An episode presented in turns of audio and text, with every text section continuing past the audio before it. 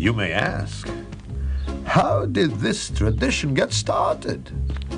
I'll tell you. I don't know. But it's a tradition. And because of our traditions, every one of us knows who he is and what God expects him to do. Hello, everyone, and welcome to Let's Talk Torah. I am Rabbi T. Jacobson with NM Streamcast, and we'll spend our time talking Torah, learning stuff, and having fun while we learn. You can always send your questions and comments to our mailbag at Let's Talk Torah at gmail.com, and of course, I will answer as many as I can. Serendipity, if that's how you pronounce it, for me, um, the word defines how God is always taking care of me. There's actually a Hebrew phrase called hashgacha pratis, which we'll talk about maybe later. And I need to pay attention. I need to open my eyes, not only to big things, but even little things. Today's guest, Neil Farber, has written his own book about serendipity, which is what it's called. Serendipity utilizing everyday unexpected events to improve your life and career. Neil, how are you today? Very good, thanks. Thanks for having me on the show. Yeah, I apologize. It says MD. I should say Dr. Neil. That's fine. Anyways, but just before we get into everything, who is Neil Farber? well, Neil Farber was an academic uh, internal medicine physician for uh, 40 years, um, practicing, seeing patients, doing research, uh, wrote over 60 research articles, um, retired uh, about two years ago, um, now enjoying life, writing books, um, being a docent at the San Diego Air and Space Museum, having fun. Amazing, having fun. That is beautiful. And yeah, you actually talk about those things in the book. What you're doing now is the docent and stuff because you always wanted to do it and it worked out. We're going to talk about it. But just to get us rolling, so if I'm pronouncing the word right, serendipity, serendipity, I think it depends where you live in the country. Um, I gave my definition. What is your definition of serendipity? Uh, serendipity is, you know, a lot of people say, well, isn't serendipity luck? And, and they aren't, are not really the same thing. Um, luck is just something happens to you, either good luck, bad luck, whatever, but you have no involvement. It just happens. Whereas serendipity is something where, in, in a sense, it starts with luck in, in that it could be a minor something that you notice. But then you have to take uh, involvement in, in that occurrence bring it to fore and make it into something. Um, the, the, best example I can give is one I gave in a book where somebody's walking, somebody's having a difficult time financially, and they happen to get a check from a long lost relative for $5,000 that helps, helps put them over the top. That's luck.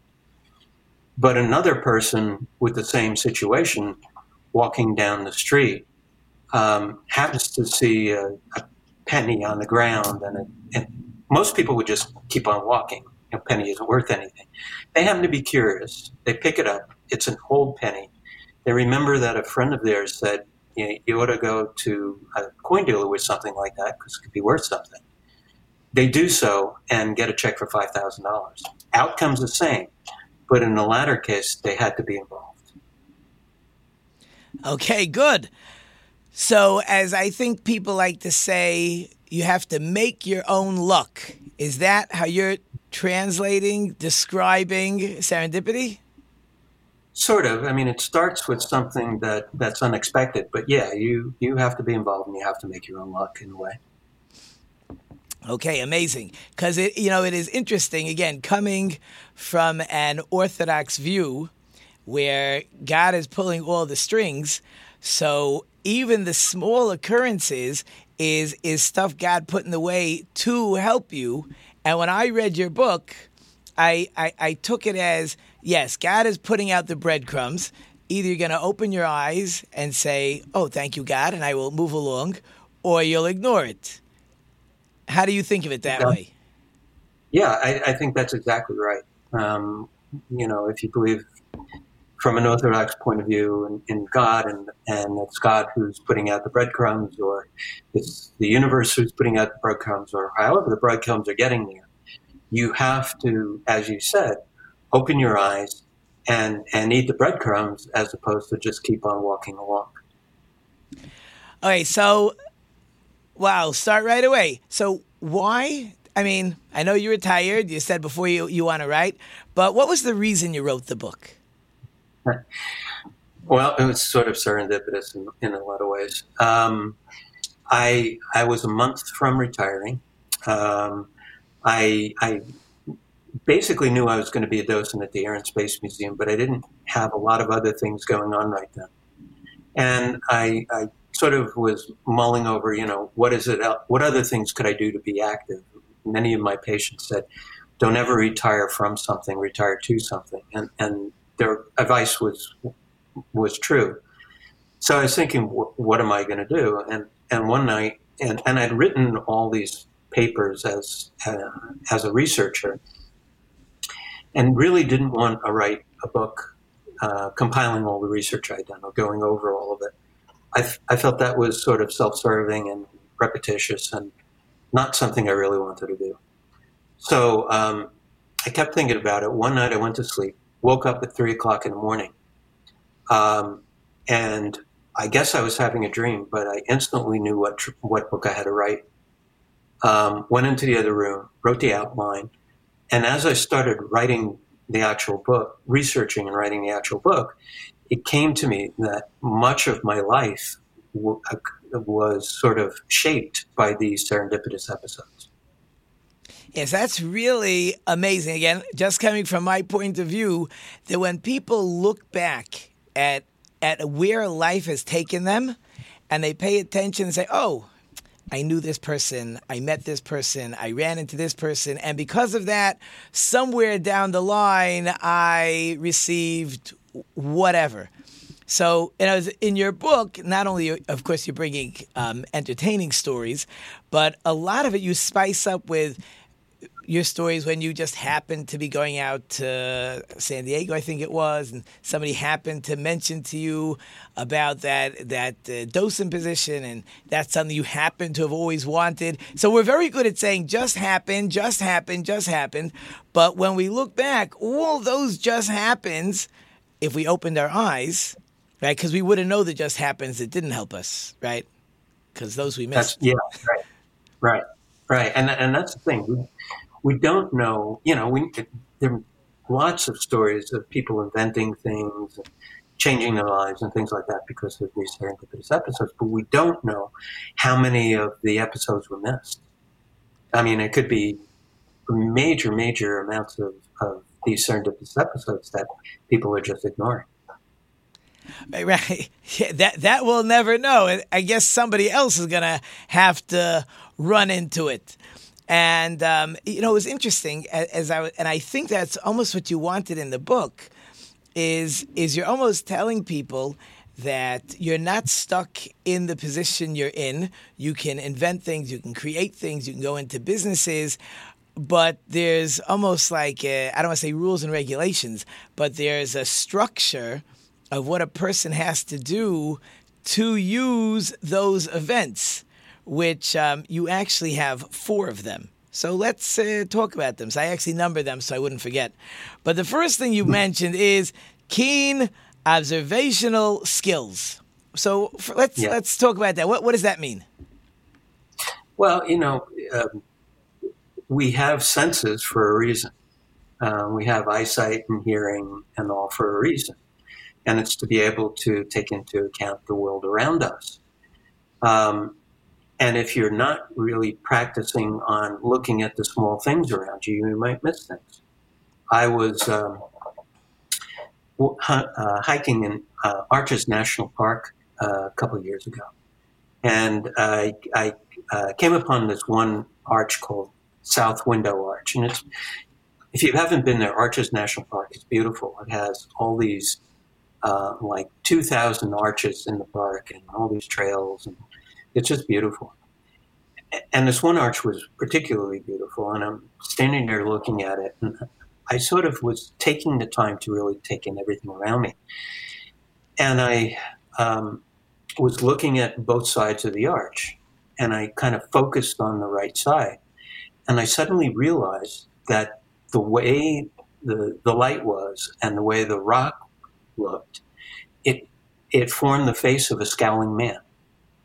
Um, it clearly was, you know, an eye and his nostrils and, and a mouth. And I went, wow. And I, I asked people around, as well as the park rangers, has anyone ever reported that? And no one had. Uh, I, I guess I may have been one of the few people to actually pick up on that because people don't take the time to really look at all the details around them. So your doctor training helped you learn how to um, observe, to be looking for things, to be noticing things that most people would just like walk right on by. Yeah, absolutely. I mean that that is one of the things that we emphasize in in training um, younger physicians and and in the training I got was to be really observant and and a good physician can walk in a room and pretty much know what's going on within the first few minutes of seeing the person. Uh, amazing. So it happens to be again just where I'm coming from. Um, as a I don't want to call myself a Talmudic scholar, but as someone who studies Talmud, my children study Talmud. I've been in schools that they study Talmud. That's really what everybody's doing. They're looking at the text and they're observing the text and they're rereading it and they're looking for nuances as if they're they're training their brain to notice. And you're saying so, doctors. I don't know if in all fields um, I'm a teacher also. Are teachers observant? Well, we observe students, sort of. And if as long as they're behaving, maybe we're not observing them as well. But so this is really no, it's like overreaching. You know, it's, yeah, know, it's it's it's it's a skill. Forget about serendipity. It's a skill that we all need. Just you can't even start without paying attention to what's going on. Right. Absolutely. And and and, and it's not only in, in medicine. I mean, sure, medicine has been my life, and, and that's key in, in my life. But if you if you look at people, policemen and, and investigators, um, they have to have those skills. Good attorneys have to have those skills. Anyone who's who's dealing with the nuances have to have those skills, and it's something that you can train yourself to do. and people can get um, better at it and and pick up on these things and, and make the most of them. Right. So we so we could right. So that's important for all these ideas that you're going to bring down in the book. We have to be able to to learn how to do it ourselves and notice and pay attention. And you actually might enjoy paying attention. Uh, so let's go to the second one. So your second one is okay. Now I've observed. Now I need an open mind. What do you mean by having an open mind? Well, it's, it's twofold. Um, one thing is you have to have an open mind towards serendipity, saying, you know, these things are happening all the time. They can happen to me. And, and a lot of people, uh, you know, glass half full, glass half empty, um, may not pay attention because they think the glass is half empty. Um, you, you, have to be um, sort of mindful of the fact that these things are happening, be open to the idea that they could be happening in addition, you, you have to be self aware. You have to be aware of yourself and all the surroundings so that you can be observant and take advantage of these things. So, my open mind is that things could happen to me to my benefit, or my open mind is just different ways of looking at what happened, or both? Both. Both. Okay. Yeah, they're, they're both important which one is do you focus on? Both. okay, very I mean, good. I, I, mean, I think I think you um, if, if, you have the, uh, the open mindedness to believe that serendipity is all around you, then the next step is to say, okay, now I have to be open to all the things around me and, and pay attention to them. So before I get to the next step, so you have a story on this one? A story on open mindedness? Um, yeah. Um, this is not my story, but one from history. Um, this guy named um, uh, Spencer uh, Percy Spencer was the um, was working for Raytheon back in the in 19, late 1940s, working on radar and trying to make radar more effective. And so they were using high high frequency microwave radar. Um, And um, so back then they had vacuum tubes, so things got hot. And one day he was down in the lab looking at, at the tubes and stuff, and he noticed that a, a candy bar that he had in his pocket melted. and he, he asked the people around him, you know, his, his workers, his, his other engineers, does this ever happen to you? And they said, oh, yeah, it's just warm down here. And his thought immediately was, maybe, but maybe it's something else. Um, and that's sort of being open to serendipity. Um, he asked somebody to bring in a bag of popcorn, put it in front of the microwave tubes, and he knew that they weren't going to melt, and they popped. And from that, he ended up developing the microwave oven. And did all those people then sue the government for having them uh, exposed to microwaves? I don't know. I don't think so. just just a timely question, but uh, but it's interesting. You know, he was discovering something where. Um, you know, our microwaves, of course, uh, stay away and don't stand in front of the door, and it's uh, safety devices. But okay, fine. I got that one. Great story. Onwards. Number three is curiosity. Yeah, what does curiosity absolutely. have to do with my serendipity? Everything.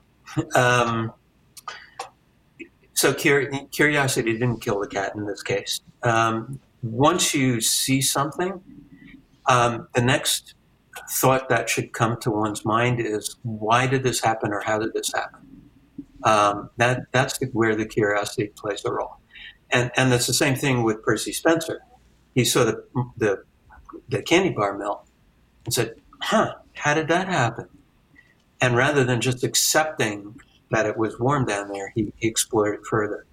Um, Sir Alexander Fleming, who was a microbiologist experimenting with staphylococci, when he one day came in his lab after being away for a few days, finding that someone had opened a window and, and mold had gotten on his his bacterial plates.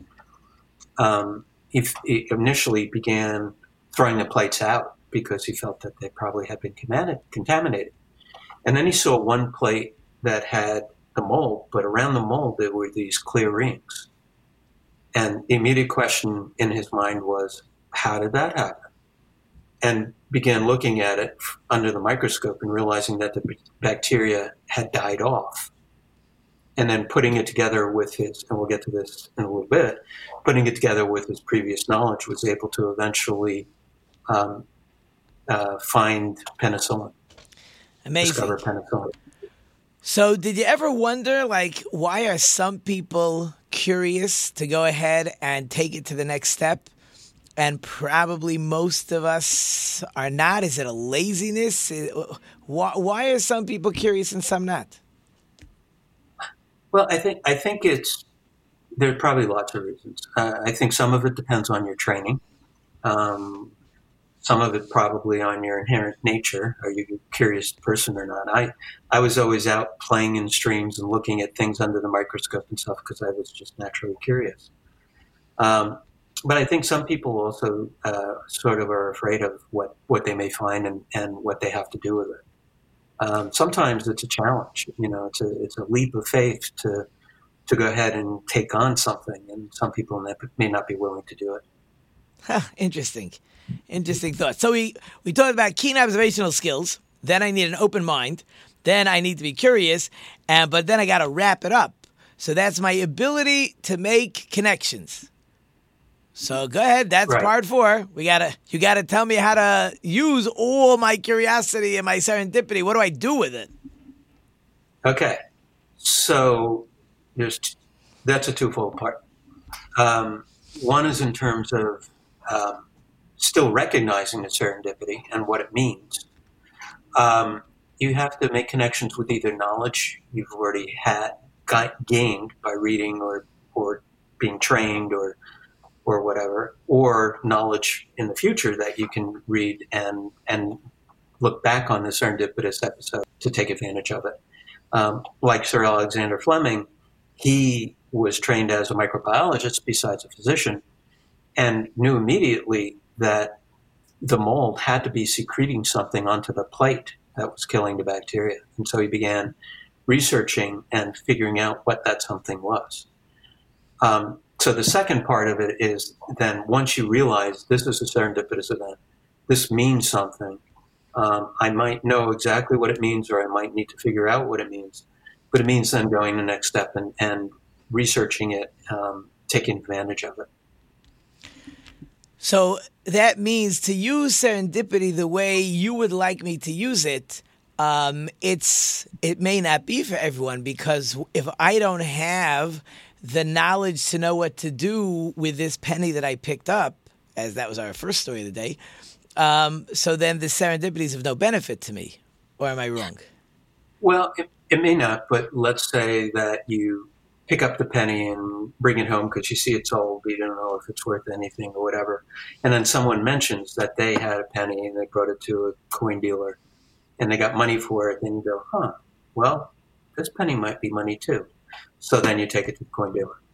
Um, it, but serendipity can be simple things. I, I uh, a, a, few weeks ago, I um, was out um, driving finally after COVID and um, had um, uh, gotten to the point where my gas gauge was reading kind of low, and I was going to be going to the museum the next day. And um, I figured I, I, better stop on the way to the museum to um, get some gas. But then I, I forgot about it because it was early in the day and I forgot about it. I was doing all kinds of other things.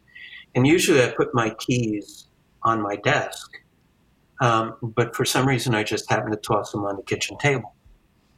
And the next morning, uh, I was looking around and I saw the keys on the kitchen table.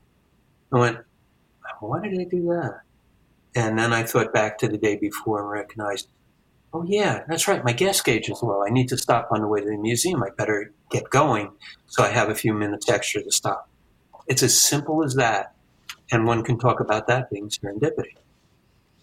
Okay. Now, that doesn't that doesn't take anything from anybody to to do.